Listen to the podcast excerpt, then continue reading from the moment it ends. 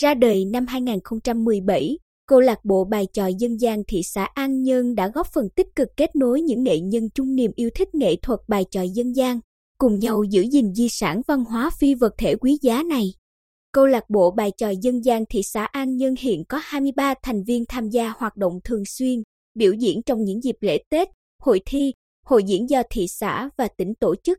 Nghệ nhân ưu tú Nguyễn Minh Toàn nghệ danh Minh Lưỡng, chủ nhiệm câu lạc bộ bài tròi dân gian thị xã An Nhơn, cho biết dù mỗi thành viên trong câu lạc bộ đều có công việc khác nhau, nhưng chúng tôi có chung tình yêu, niềm đam mê với bài tròi dân gian. Từ khi thành lập đến nay, các thành viên câu lạc bộ đã nỗ lực duy trì hoạt động đưa di sản bài tròi đến với công chúng trong cuộc sống đương đại. Đặc biệt là giới trẻ đã biết tới loại hình nghệ thuật có từ xưa của cha ông được gìn giữ đến nay. Là thành viên lớn tuổi của câu lạc bộ bài tròi thị xã An Nhơn, ông Lê Tuấn Dũng, ở xã Nhân Mỹ rất nhiệt huyết tham gia biểu diễn và truyền dạy bài tròi dân gian cho thế hệ trẻ tại địa phương, góp phần đưa nghệ thuật bài tròi phát triển ở quê mình. Ông Dũng tâm tình, với tôi, hô bài tròi không chỉ vì mình yêu thích mà cũng là cách chung tay gìn giữ nét đẹp văn hóa của quê hương Bình Định. Ngoài việc tham gia biểu diễn với câu lạc bộ, tôi còn truyền dạy và cùng chính quyền địa phương dẫn dắt hoạt động câu lạc bộ bài tròi dân gian xã Nhân Mỹ với 15 thành viên. Mỗi dịp Tết đến, xuân về, xã tôi cũng rộn vang tiếng hô bài tròi phục vụ người dân.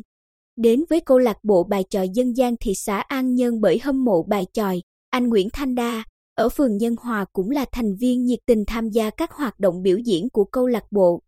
Anh đã bộc bạch, trước khi tham gia câu lạc bộ, tôi thường xuyên tham gia các phong trào văn hóa, văn nghệ ở địa phương.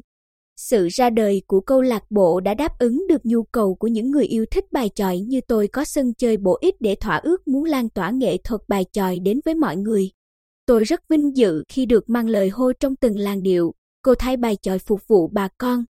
Chị Phạm Thị Phương Nga, cũng ở phường Nhân Hòa biết đến nghệ thuật bài tròi từ thuở thiếu thời. Đến khi chị được tham gia lớp tập huấn bài tròi do nghệ nhân nhân dân Minh Đức về địa phương truyền dạy, chị Nga bén duyên và đến với câu lạc bộ bài tròi dân gian thị xã An Nhân từ rất sớm.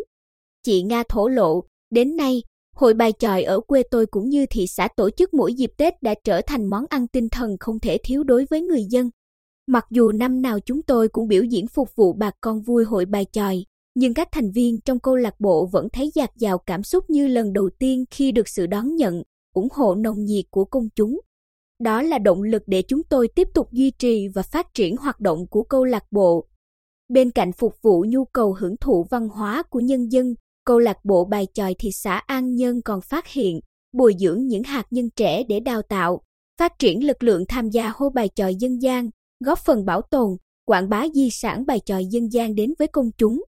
Theo ông Đặng Trung Hiếu, Phó trưởng phòng văn hóa thể thao thị xã An Nhơn, để tiếp tục gìn giữ và phát huy những giá trị của nghệ thuật bài tròi dân gian, thị xã định hướng đẩy mạnh hoạt động truyền dạy bài tròi trong trường học, sưu tầm, sáng tác bổ sung thêm hệ thống câu thai bài tròi để làm tươi mới hội bài tròi, hình thành và phát triển thêm các nhóm, câu lạc bộ bài tròi ở các địa phương nhằm gắn kết nghệ thuật này với phát triển du lịch.